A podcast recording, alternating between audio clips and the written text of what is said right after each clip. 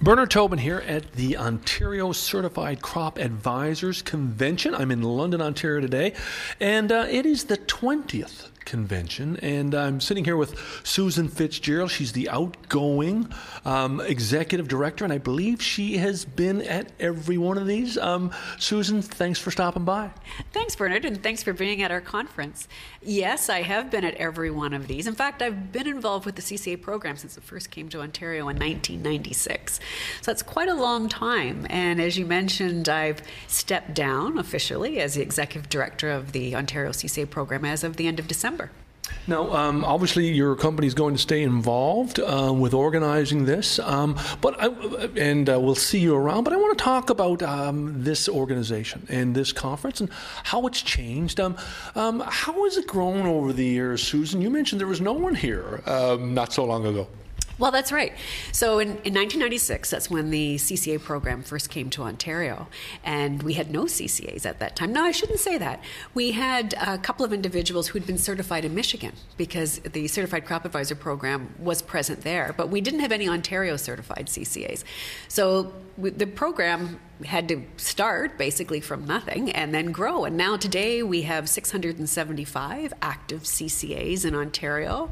And we saw a large, very rapid growth actually, uptake in Ontario from those early years. Now, I became um, executive director in 2000. So from 1996 to 2000, Tom Sawyer was the first executive director. And then I took over from Tom in 2000 until the end of 2022. So 22 years I was in that position.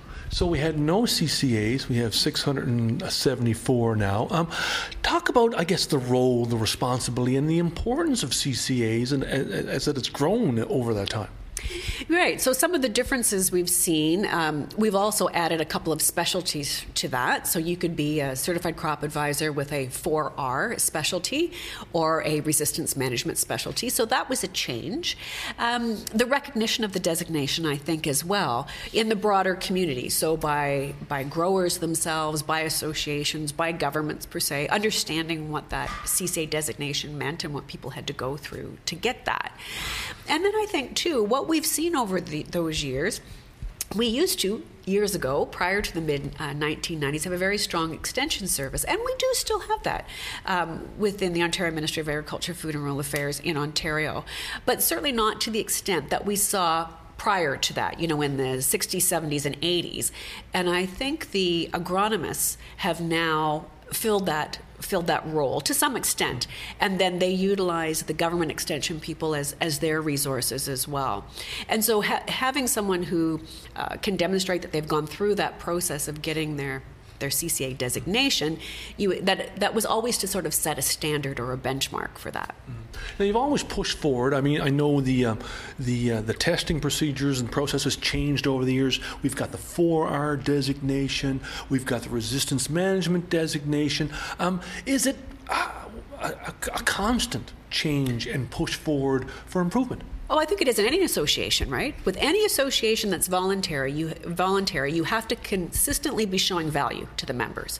Why do they want to belong to this association? Why do they want to go through that process of, of getting their, their designation, writing the exams, and getting their continuing education?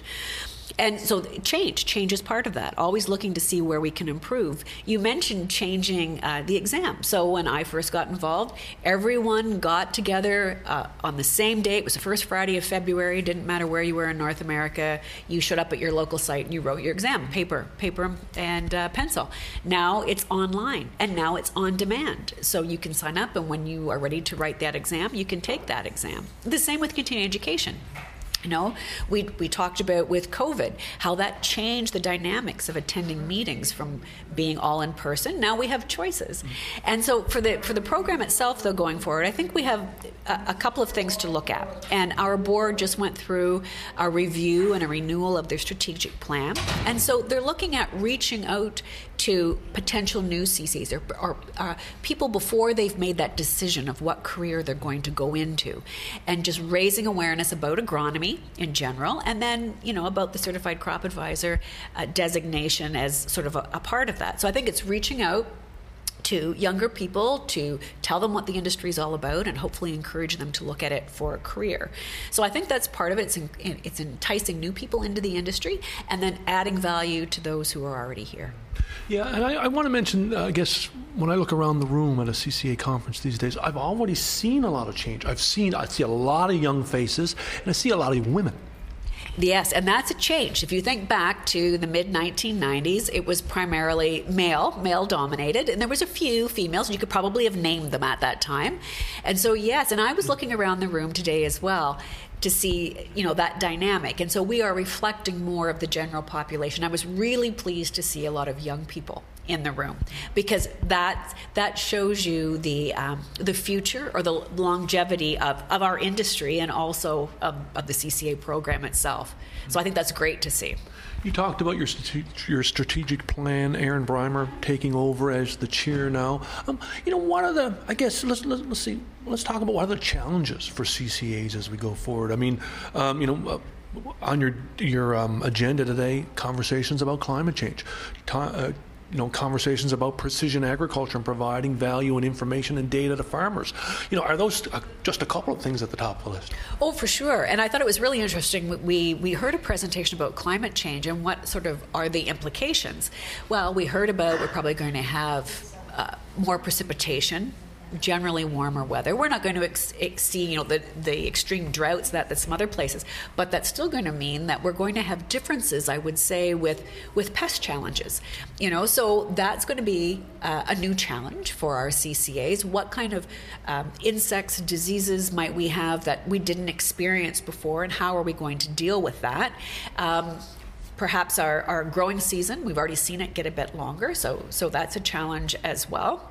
Um, and so, looking at, at those dynamics uh, coming along in, in, in that aspect of it, what what is our environment doing that, that we then have to respond to? But I think another part, uh, separate from the environment, it's um, would I say public trust, public awareness, public acceptance, I guess, and, and we've seen that that um, in some cases, you have to almost justify your agricultural practices that you're doing. So I think there might be a bit more challenge, especially, you know, in southwestern Ontario, we have a large urban population as well, and they they question a lot of what they're seeing, and they don't understand why why certain things are being done.